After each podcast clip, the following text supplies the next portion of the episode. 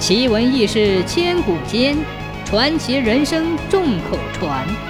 千古奇谈。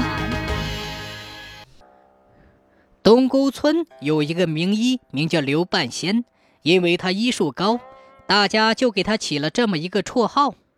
他的真名字大家倒是忘了。刘半仙整日奔波忙碌，治好了许多病人，其中也包括被小鬼们折磨的病人。看着自己的替身一个个被治好，小鬼儿们恨得牙根痒痒。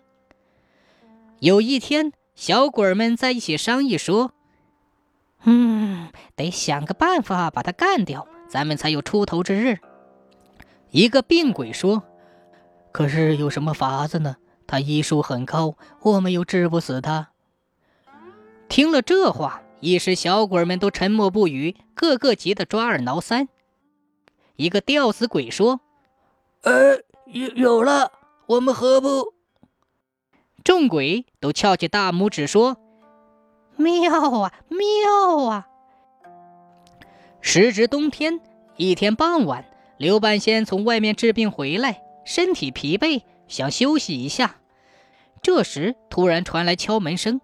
他开门一看，原来是两个年轻人，旁边停着一顶小轿。为首的年轻人上前问话，刘半仙仔细打量着那个年轻人，见他眼冒杀气，满脸横肉，知道此人并非善良之辈。我们大哥病得很重，快不行了，您快去给看看吧。不行啊，我老了，眼花耳聋，行动不便，还望壮士多多包涵。一听刘半仙儿不想去。两个年轻人又是拱手又是作揖，央求着刘半仙儿。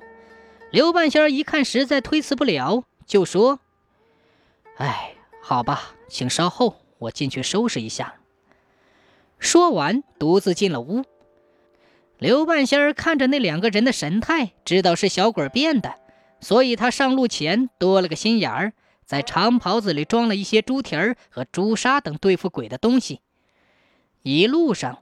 刘半仙儿心里忐忑不安，为了装出不知情的样子，他就佯装睡觉，呼噜声传得老远老远。抬轿的那两个年轻人心里可乐了，心想：“嘿嘿，刘老头啊，刘老头，你的死期快到喽！”刘半仙儿偷偷地掀开轿帘往外一看，外面漆黑一片，阴森森的。远处还时不时传来几声似狼非虎的嚎叫声。过了一会儿，轿子停了，刘半仙儿掀开轿帘儿见前面那两个年轻人正在敲门。那门是黑色的，院墙高高，看样子是个宅院。门前挂着两个灯笼，挺气派的。但整个院子死气沉沉。刘半仙儿刚想出轿，只见门开了。几个人走过来，把那个轿子抬了进去。咣的一声，大门关闭了。刘半仙儿在轿子里听见有人喊：“大哥，刘半仙儿被抬来了。”轿子停了，刘半仙儿从里面走出来，只见面前站着许多人，为首的一个正坐在椅子上。他们一见刘半仙儿，都狂笑起来，这一笑都露出了原形。刘半仙儿往四下里一瞧，吓得蹲在地上。的确太吓人了！